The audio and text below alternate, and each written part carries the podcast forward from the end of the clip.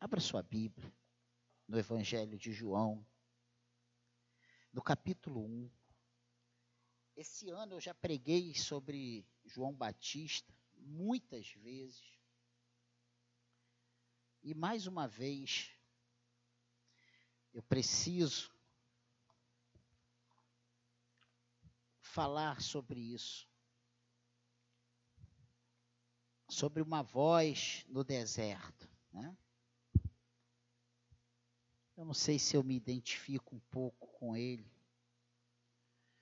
mesmo que não seja na maneira de pregar ou na conduta das coisas, mas quando você tem algum, alguns personagens bíblicos né, que você se identifica, e eu me identifico muito com João. E a história nós vemos que não tem sido muito gentil com João Batista. Olha o que, que diz aí o verso 19 do capítulo 1. Começa o testemunho de João Batista. Este foi, diz assim, o verso 19: Este foi o testemunho de João quando os judeus lhe, lhe enviaram de Jerusalém sacerdotes e levitas para perguntar: Quem é você? Ele confessou e não negou confessou: Eu não sou o Cristo. Diante disso lhe perguntaram: Quem é você então? Você é Elias? Ele disse: Não sou. Então perguntaram: Você é o profeta? Ele respondeu: Não, não sou. Disseram-lhe então: Diga quem é você, para que, para que podemos dar uma resposta, para podermos dar uma resposta àqueles que nos enviaram. O que é que você diz a respeito de si mesmo? Então ele respondeu: Eu sou a voz do que clama no deserto. Endireitem o caminho do Senhor, como disse o profeta Isaías. Ora, os que haviam sido enviados eram do grupo dos fariseus e perguntaram a João: Então, por que você batiza, se não é o Cristo, nem Elias, nem o profeta? João respondeu: eu batizo com água, mas no meio de vocês está alguém que vocês não conhecem. Ele vem depois de mim, mas não sou digno de desamarrar as correias das suas sandálias. Essas coisas aconteceram em Betânia, do outro lado do Jordão, onde João estava batizando. No dia seguinte, vendo que Jesus vinha em sua direção, João disse: Eis o Cordeiro de Deus que tira o pecado do mundo. Este é aquele a respeito de que eu falava quando disse: Depois de mim vem um homem que é mais importante do que eu, porque já existia antes de mim. Eu mesmo não o conhecia, mas vim batizando com água, a fim de que ele fosse manifestado a Israel. E João testemunhou, dizendo: Vi o Espírito descer do céu como pombo e pousar sobre ele.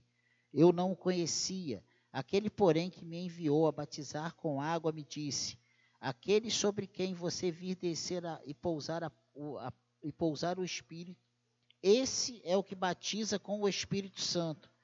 Pois eu mesmo vi e dou testemunho de que ele é o Filho de Deus. Amém? Que o Senhor abençoe a leitura da Sua palavra, que o Espírito Santo venha falar aos nossos corações nessa noite. Preste atenção, nós temos tido muitas coisas, né, muitos acontecimentos nesses últimos dias, nessa, nessas últimas horas, né, para roubar, para distrair a nossa mente. Mas eu queria pedir a sua atenção máxima à palavra de Deus. Aqui João parecia um pouco estranho para nós, né? Mas o ministério de João Batista foi um dos mais bonitos que qualquer pessoa poderia ter desempenhado, porque o seu ministério era mostrar Jesus Cristo aos pecadores. Né?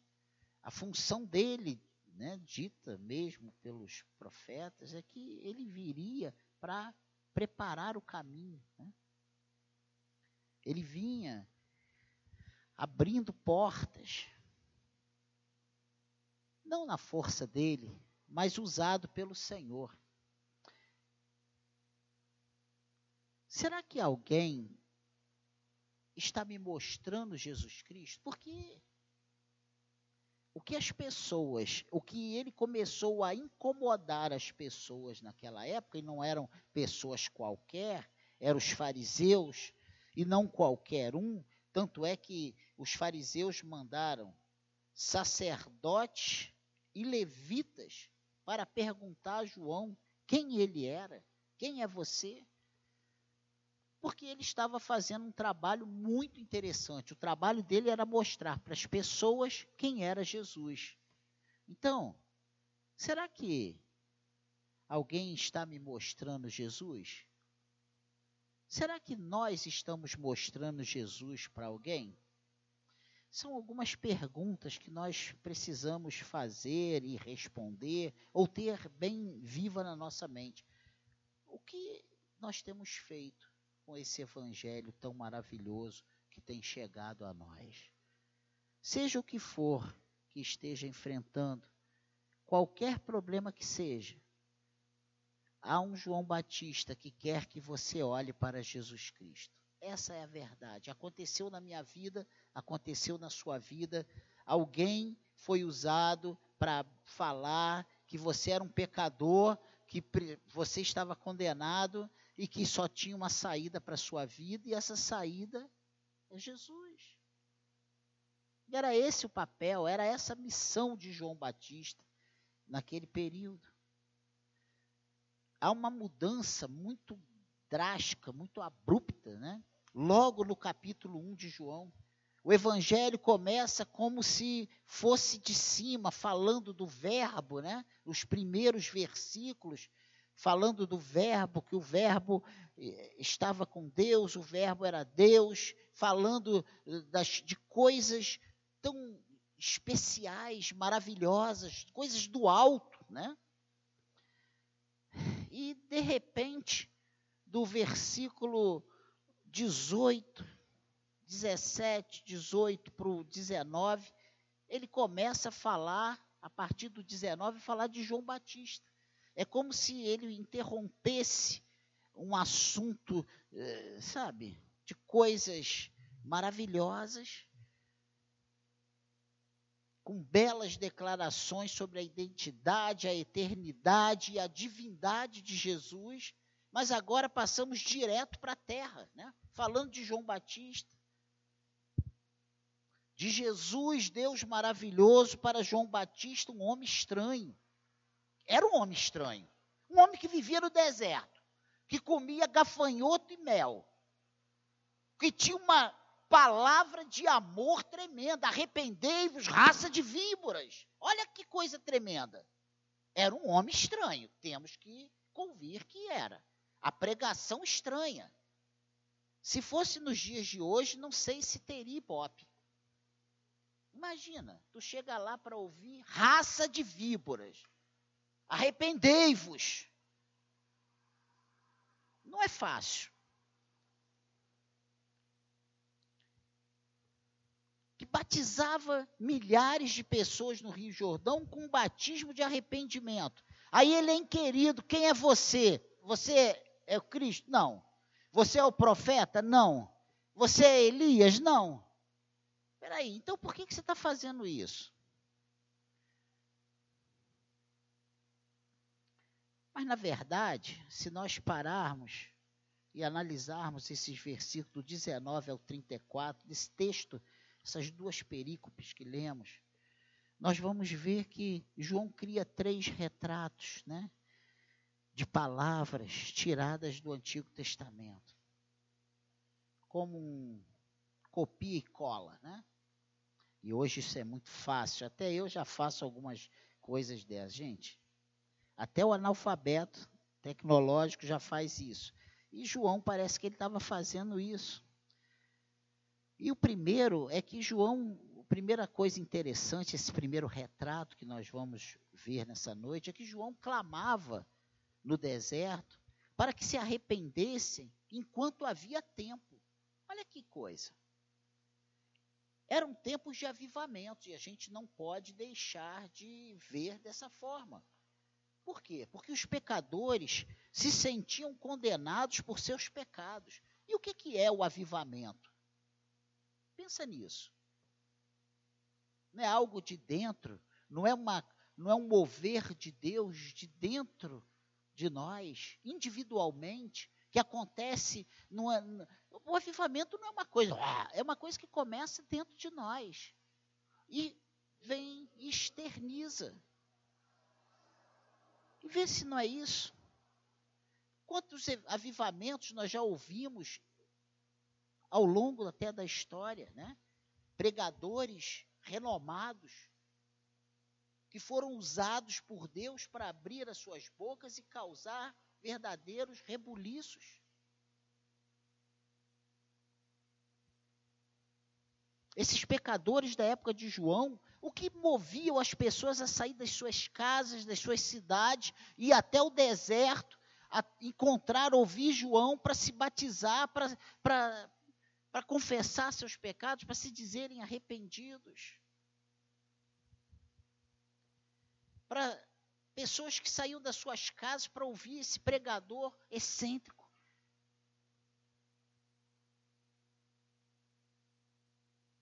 No versículo 19, Jerusalém, que era considerado na época, né, o centro do poder religioso daquela época, está alarmada. E o que acontece aqui desses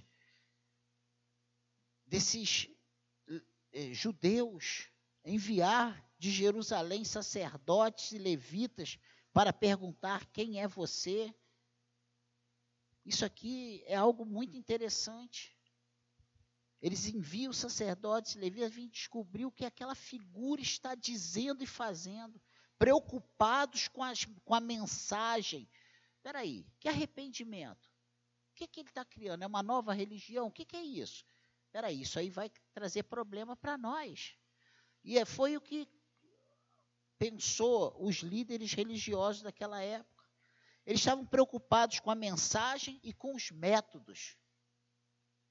Pense nisso. E se você for lá no versículo 23, você vai ver. Então ele respondeu: Eu sou a voz do que clama no deserto. Endireitai o caminho do Senhor, como disse o profeta Isaías. Eu sou a voz do que clama no deserto. Claro, é tirada do Antigo Testamento. O que? A palavra deserto. Pensa nisso. Deserto é cheia de significado. Essa palavra deserto é cheia de significado. Havia um porquê. Saímos do Egito e estamos a caminho da terra prometida, estamos no meio, no mesmo período conhecido no Antigo Testamento como deserto, e nós podemos fazer essa conexão. É, e uma voz que clama no deserto nos diz que a redenção de Deus está chegando. E hoje, se nós pararmos e prestarmos atenção no que Deus tem falado através das pregações, através das mensagens, através da leitura bíblica, é que Jesus vai voltar para buscar a sua igreja. A nossa redenção está próxima. O nosso lugar não é aqui, o nosso, o nosso fim não é esse, não é nessa trajetória, não é nessa caminhada. Como muitos cristãos ainda não a perceberam disso. Acham que porque estão, fazem parte de uma igreja, porque tem um nome, sabe, no hall de membro de uma igreja, porque tem uma carteirinha, porque foi batizado numa igreja, ele acha que o fim é, é isso que nós estamos vendo. Mas como no deserto, aquele povo que tinha saído do Egito e tinha passado, olha, deserto é um, um lugar ruim, não é um lugar bom. Mas se você parar e ver as maravilhas que Deus operava no deserto. Meu Deus, olha as maravilhas que Deus tem operado nas nossas vidas hoje. Mas isso não é o tudo. A cura, né? o emprego, a família, isso não é o tudo. Há algo maravilhoso, há algo que nós precisamos ansiar como servos do Senhor. O nosso futuro não é aqui. Há uma redenção de Deus que está chegando para nós. Jesus vai voltar para buscar os seus. Le é, deserto, lembra-nos que nossa salvação é parte do plano de Deus para a restauração da criação. Ah, meu Deus. E eu tenho falei, eu falei há poucos dias, acho que se não engano, há dois domingos atrás, sobre Apocalipse. Sobre a Nova Jerusalém. Nós temos falado pouco sobre isso. Eduardo fez uma postagem, presbítero Eduardo fez uma postagem há poucos dias sobre isso, repassou, né? Mas ele falando sobre isso, que a gente tem pregado pouco, a gente tem pregado pouco sobre a volta de Cristo, sobre o fim das, dos tempos. Nós temos sido igreja muito pé no chão, sabe? muito atolado, agarrado, enraizado nessas coisas. Mas o que Deus tem para nós, olhos não viram, ouvidos não ouviram, mente humana não conseguiu, sabe? Imaginar, coração não conseguiu sonhar com o que Deus tem preparado para os seus.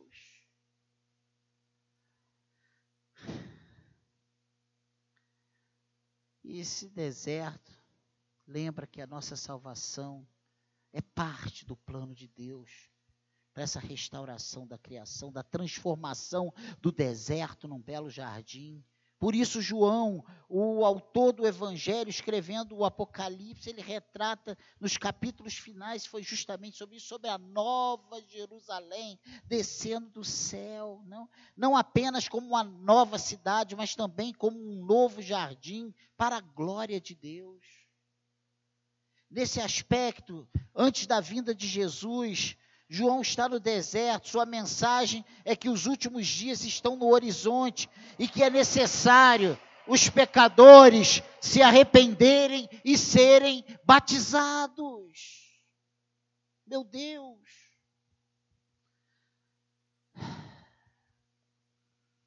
Jerusalém enviou sacerdote porque eram eles que faziam as lavagens cerimoniais ou batizavam. E ele está vendo uma pessoa, um Zé Ninguém, levantado por não sabe quem, fazendo isso, e isso estava incomodando, isso estava causando um transtorno, nessa hegemonia, sabe, nesse poderio que eles seguravam as sete chaves. estavam fazendo isso, não num templo, mas num deserto. Que absurdo é esse? Quem é ele? Quem são ele? Quem é ele? Vamos lá saber. E a preocupação é saber se ele, se ele era o Messias prometido. E aí João diz: não. Mas ele proclamava o Messias. Eu não sou o Messias, mas eu vim uh, na frente, mas ele, ele já está aí entre vocês. Foi isso que João falou para eles. Eu também não conhecia. Mas, me, mas, mas, Deus, o que me enviou, disse: Olha, quando você vê descendo o Espírito sobre ele como uma esse aí, eu vou te dar um sinal, esse aí é o Messias.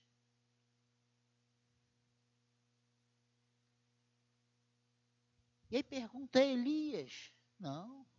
Malaquias traz a promessa de que Elias, o profeta, virá novamente. João Batista provavelmente se parecia com Elias, mas ele não era nem queria ser Elias. Ele queria ser João. Malaquias 4, 5 diz assim: ó, Eis que eu vos enviarei o profeta Elias antes que venha o grande e terrível dia do Senhor.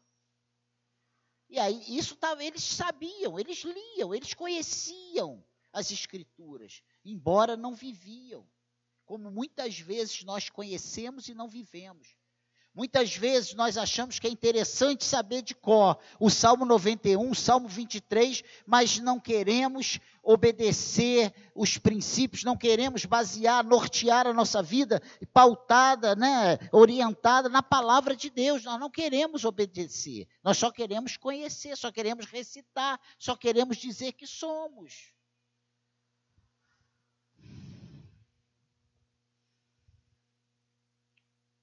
E aí perguntam: é ele o profeta, se referindo a essa promessa em Deuteronômio 18, que nos últimos dias um profeta como Moisés viria. E João diz mais uma vez: não. Lá em Deuteronômio 18, 18, diz: Suscitar-lhe-ei um profeta do meio de seus irmãos, semelhante a ti, em cuja boca porei as minhas palavras, e ele lhes falará tudo o que eu lhe ordenar. E aí os sacerdotes, os, os doutores da lei, não, não vamos deixar que isso aconteça. Espera aí, é você esse profeta? Quem é ele então? E aí ele responde: Eu sou a voz. Diz João, referindo-se a Isaías 40, verso 3: Voz do que clama no deserto, preparai o caminho do Senhor, endireitai no ermo vereda a nosso Deus a nosso Deus. É o mesmo capítulo com belíssimas promessas. Como os que esperam no Senhor, renova suas forças, sobe com, com asas como águia, corre e não se cansam, caminham e não se fatigam. Quem é você? Eu sou a voz do que clama no deserto. O Senhor está chegando. Faça uma estrada reta para que Deus venha visitar e resgatar seu povo. É a mensagem de João. Esse é o primeiro retrato. Né? É, João clama no deserto para que se arrependam enquanto havia tempo. Enquanto o fim não chegava. Enquanto era dia. Porque a noite ia chegar e eles não poderiam mais mudar o rumo das suas vidas. Como nós temos falado hoje, o dia é hoje, gente, vamos parar de brincar. Vamos levar o evangelho a sério. Vamos levar nossa vida cristã a sério. Que isso, pastor? Então agora é cheio de regra? Não é regra, é vida com Deus. É, é saber o que Deus está pedindo para mim e para você. O que Deus quer para a sua vida é ser cristão com responsabilidade.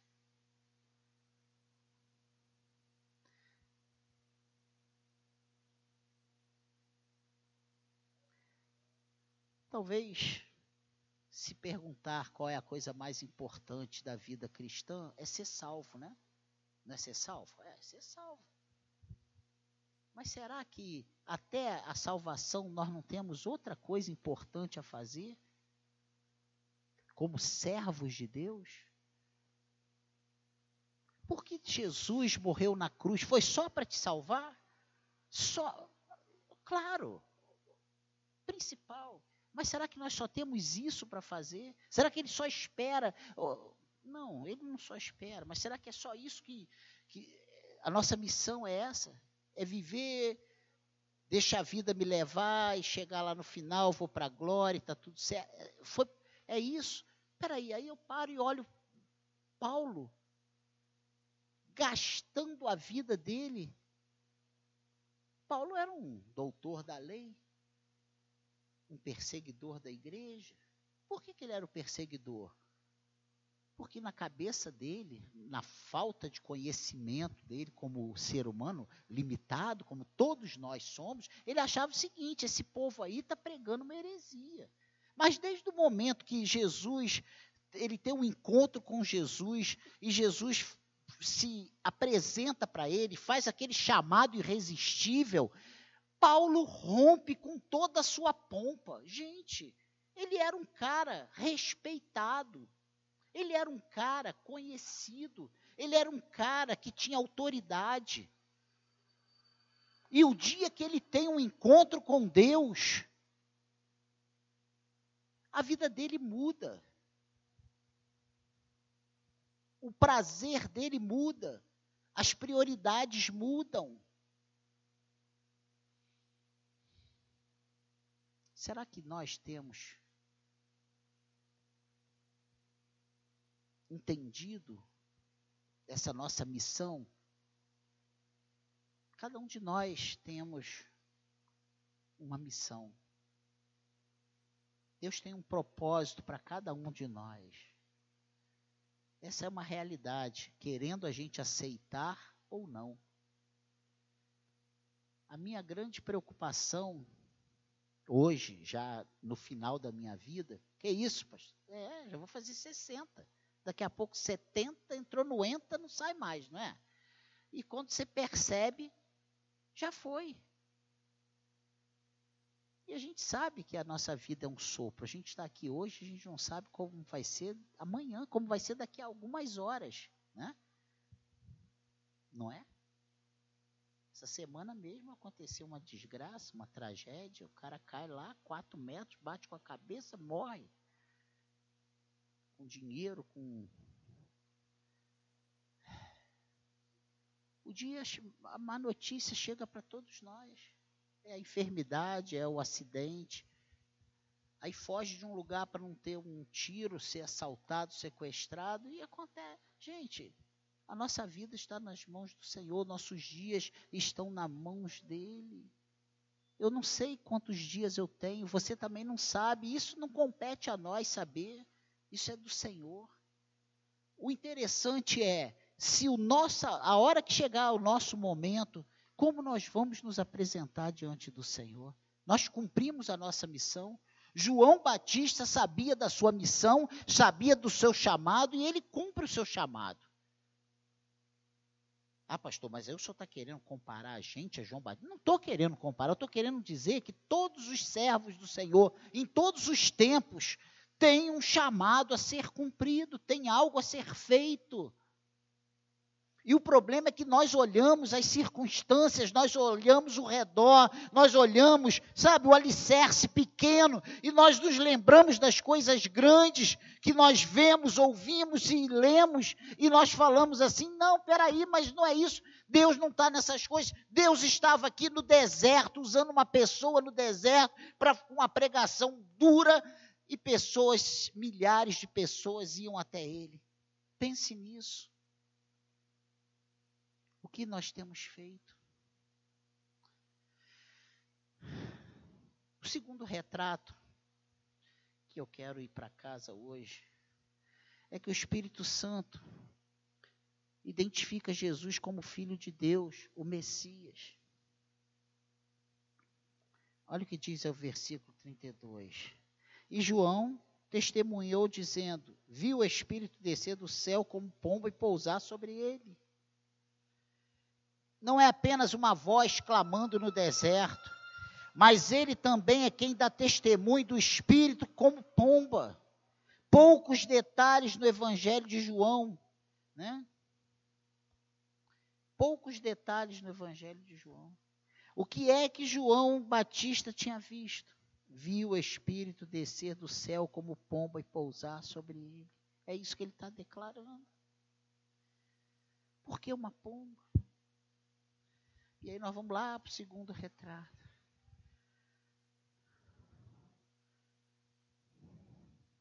O que, que diz? João, Gênesis 1, no princípio. O que, que tem ali? No princípio, Deus criou os céus e a terra. Agora, se tu for no João, no princípio, o Verbo no princípio era o Verbo, e o Verbo estava com Deus, e o Verbo era Deus. Olha só. No princípio. Gênesis 1.1 começa no princípio. João 1.1 começa no princípio. Jesus soprando sobre seus discípulos, lá em João 20. O que, que aconteceu? Vamos lá, João 20. Não, não. Você vai em casa ver isso. João 20. Lembra que Jesus sopra sobre os discípulos?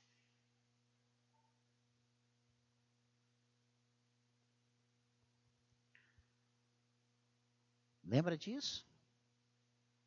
Em casa você vai ler esse, esse capítulo 20. E você vai descobrir isso aí. Jesus sopra seus discípulos. E lá em Gênesis 2, você vê o sopro de vida, eles façamos o homem a nossa imagem semelhança. E aí faz o boneco, e aí vê lá o capítulo 2 de Gênesis em casa. Você vai ver o que, que a Trindade faz. Sopra. Vida.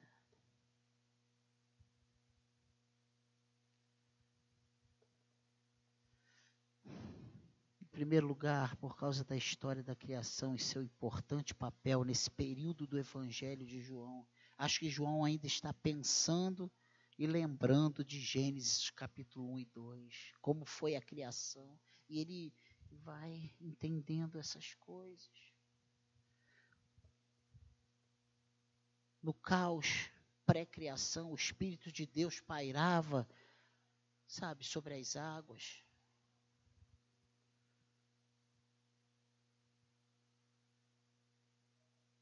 Talvez ele esteja pensando como que esse espírito pairava, como era o espírito. Eu não sei, não vi, não conheço, não está relatado qual era a imagem que veio na mente de João quando nós percebemos esses quadros aqui. No caos das trevas espirituais, o mesmo Espírito vem pairar sobre as águas.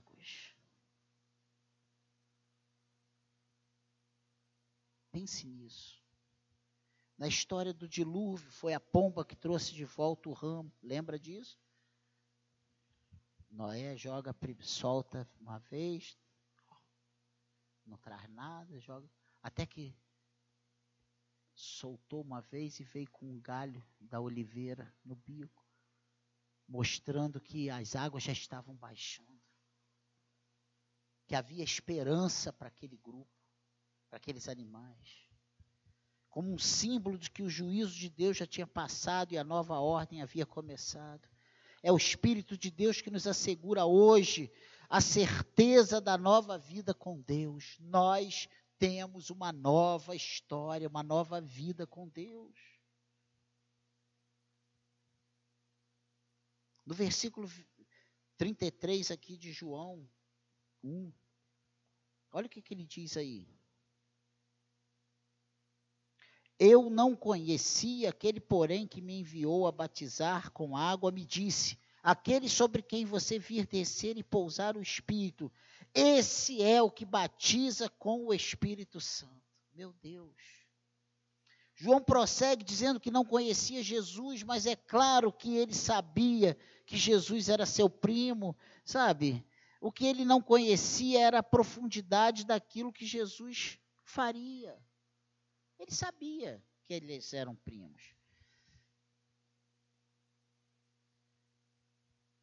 Mas a nossa mente é muito difícil de compreender as coisas de Deus. Nós temos dificuldades. O julgamento está passando e o perdão está próximo. Quem se arrepender será salvo.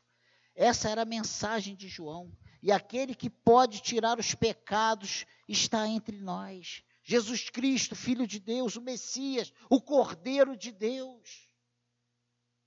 Nesse aspecto, João é o único profeta que aponta diretamente para Jesus e diz que ele é a única solução para os pecados do povo. João é muito claro, ele deixa isso muito claro. Olha, Eis o Cordeiro de Deus que tira o pecado do mundo.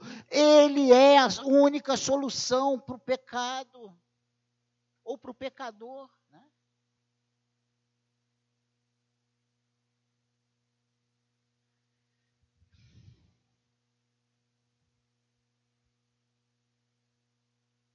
Meu Deus.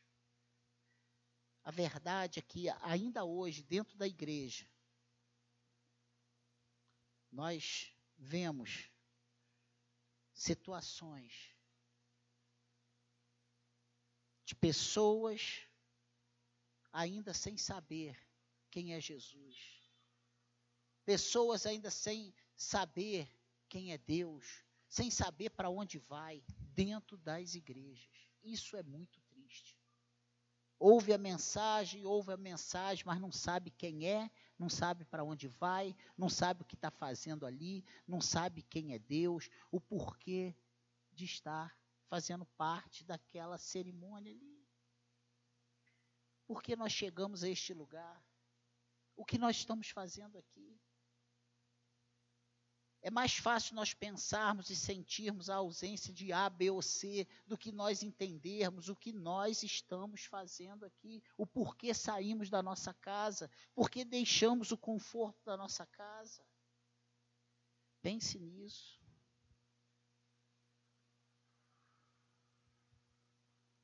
E por último, o terceiro retrato: Jesus é o Cordeiro de Deus que tira nossos pecados. Não apenas uma voz no deserto, não apenas uma pomba, mas um cordeiro sobrecarregado. É o que chamamos de iluminação. E oramos por ela, né? que o Senhor nos ajude a termos isso claro em nossas mentes.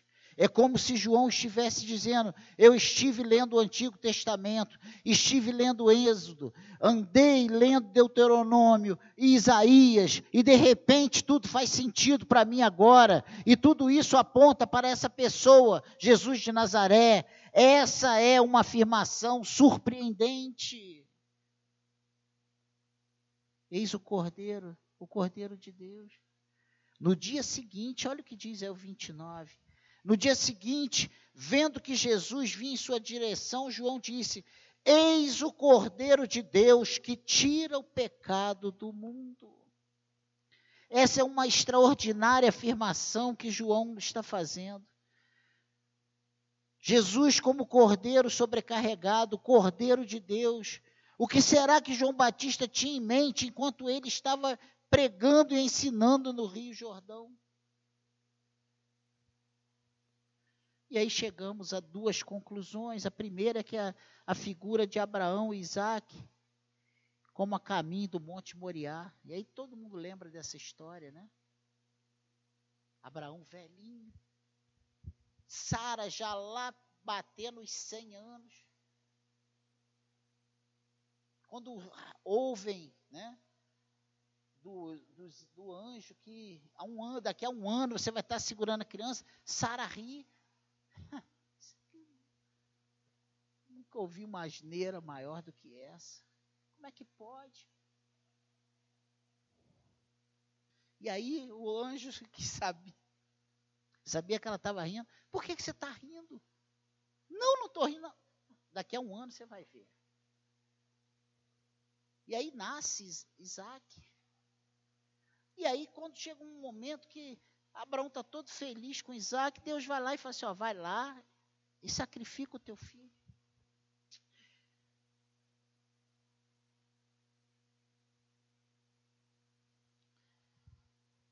Qual pai tem coragem de sacrificar o seu filho? Por mais levado, malcriado, desobediente, né?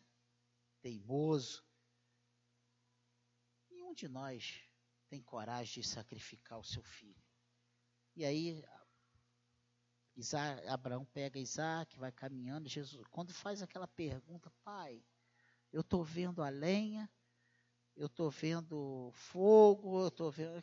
E que deu o cordeiro? Deu o sacrifício? Deus proverá. E aí chega no local do sacrifício, prepara o holocausto, prepara aquilo tudo, faz a fogueira lá. E aí vem, amarra o filho. Quando ele vai matar, Deus fala, não. E, não, e aí, interessante. Preso no, na grama lá, no capim, tem um animal. Né, um cordeirinho para ser imolado no lugar de Isaac.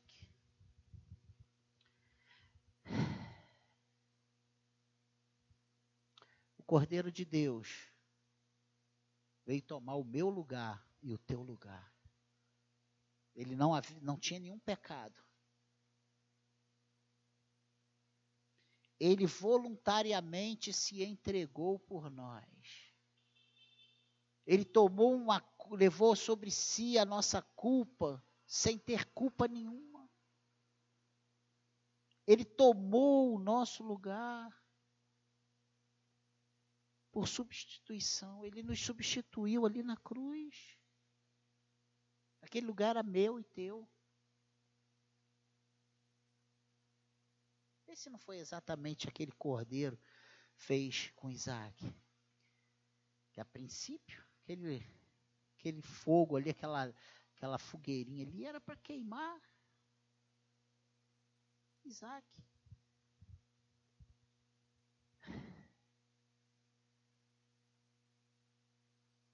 E aí nós chegamos à segunda figura, que é um cordeiro comum. E ele sabia que todos aqueles cordeiros mortos em altar judaico não podiam perdoar pecados. E aí João fala: esse é o cordeiro de Deus que tira, ele não encobre, ele tira o pecado do mundo.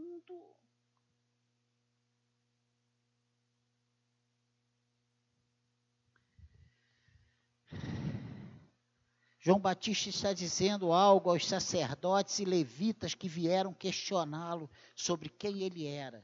Com toda a sua teologia e toda a sua tradição, todos os seus símbolos, todas as suas estruturas, todos os seus edifícios e etc., ele está dizendo: Eis o Cordeiro de Deus que tira o pecado do mundo, coisa que eles não conheciam. E pois eu de fato vi e tenho testificado que ele é o Filho de Deus. Ele diz para aqueles homens: olha, Jesus é o Filho de Deus.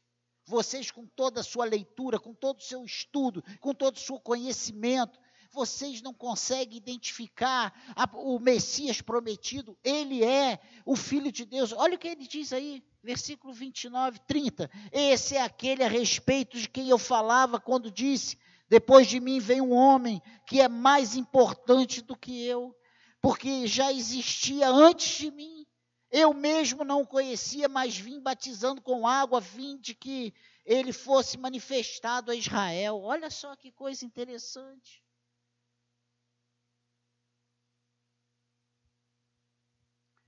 E olha como é que ele termina essa narrativa. Versículo 34 pois eu mesmo vi e dou testemunho de que ele é o Filho de Deus. Olha o testemunho de João, ele é o Filho de Deus. Vocês estão preocupados com quem eu sou? Vocês tinham que estar preocupados com quem vocês são. Vê se não é mesmo o mesmo problemático ainda hoje. Nós muitas vezes nos preocupamos com tantas coisas e não nos preocupamos com quem nós somos, aos olhos de Deus. Quem eu sou aos olhos de Deus, quem você é aos olhos de Deus.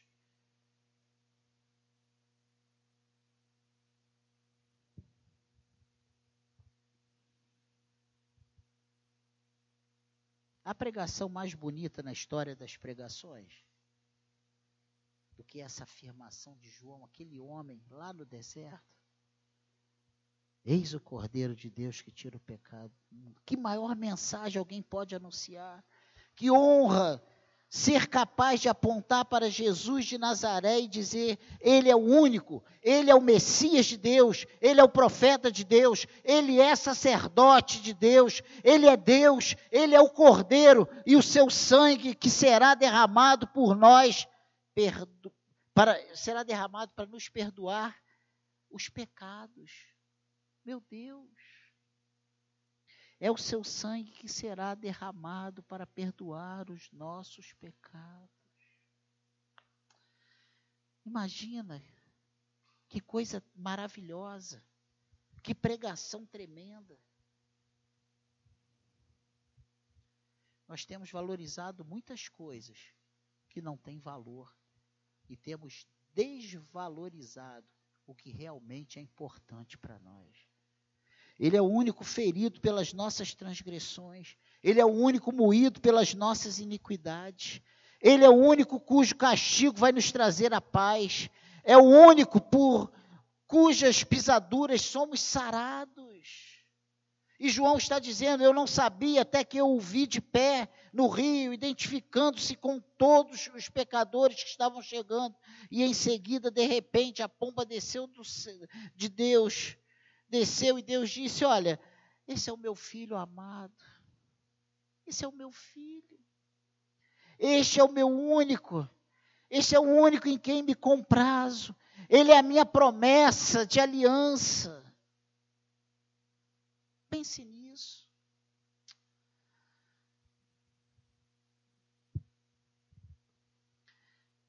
Que Deus fale ao nosso coração nessa noite. Nós temos ficado, nós choramos, gente, nós choramos por coisas que não, não deveríamos. Nós valorizamos o que não deveríamos. Nós damos honra ao que não deveríamos. Diante de uma mensagem, de uma palavra como essa aqui, desse texto de João, meu Deus, ele é o Cordeiro de Deus que tira o pecado do mundo. A gente não consegue mais se sensibilizar. A verdade é que João está falando conosco ainda hoje, pela Bíblia, como falou naqueles dias. Eles não lhe deram ouvidos, mas muitos o ouviram e foram salvos. Ele está lhes dizendo: Jesus Cristo é único a única esperança de salvação, o único caminho até Deus, a única verdade, o único Salvador, o único, o único que morreu e ao terceiro dia ressuscitou, o único que vai voltar com poder e grande glória para te resgatar. E ele voltará não como Salvador, mas como reto juiz. Somente Jesus perdoa os pecados e tira o peso de um coração pecaminoso e entristecido nas dúvidas da sua espiritualidade. Só o Senhor para nos dar a paz. E eu falei isso na quinta-feira, essa paz que excede todo o entendimento, essa paz que vem de Deus, e ela e o mundo não conhece, e eu afirmo isso para tantas pessoas, quantas para quantas dezenas e dezenas de pessoas eu já falei, você não conhece a verdadeira paz. Sabe por quê? A verdadeira paz só conhece quem tem Jesus. E não significa ausência de problemas, e não significa ausência do dia mal, e não significa que as más notícias não vão bater a sua porta, mas quem tem Jesus tem esperança, quem tem Jesus tem paz, quem tem Jesus tem alegria, quem tem Jesus sabe para onde vai, sabe o que lhe espera, sabe que tudo é passageiro. E ele sempre tem uma porta, uma saída para nós. Amém, igreja?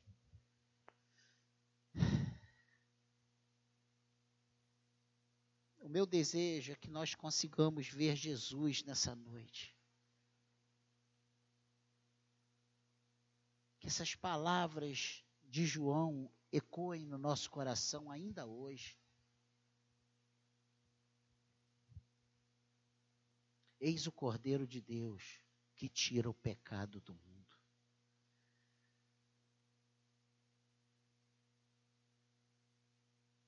Tudo nesse mundo é passageiro.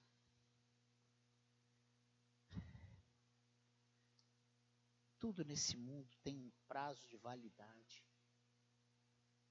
A única coisa que é eterna é Jesus Cristo. A única coisa que é eterna é a nossa esperança. Essa é a verdade. Ele vai voltar. Passa céus e terra, mas as palavras do Senhor jamais passarão. Essa voz que clama no deserto ainda ecoa nos nossos dias ainda aponta para esse cordeiro que tira o pecado do mundo. Que Deus abençoe a sua vida, a sua casa, o seu casamento, sua vida profissional, que o, o Senhor trabalhe todas as áreas da sua vida. Mas que isso aí não seja o seu carro-chefe. Que ele ilumine o seu coração. Que ele trate a tua alma Que você não esteja na casa do Senhor por estar, para bater um ponto, para marcar uma presença. Que você esteja na casa do Senhor porque você tem sede e fome de Deus que você esteja na casa do Senhor, porque você ama o Senhor acima de todas as coisas, que o teu prazer é estar na casa do Senhor, que o teu prazer seja meditar na lei do Senhor, que o seu prazer seja viver para a glória do Senhor, que o seu prazer seja servir ao Senhor, que você tenha prazer em, em cumprir todas as vontades desse Senhor para a tua vida. Esse é o meu desejo que Deus fale ao nosso coração. E Ele tem apontado para nós: eis o Cordeiro de Deus que tira o pecado do mundo. Nós não estamos enganados. Amém, igreja? Essa é a palavra do Senhor para nós nessa noite.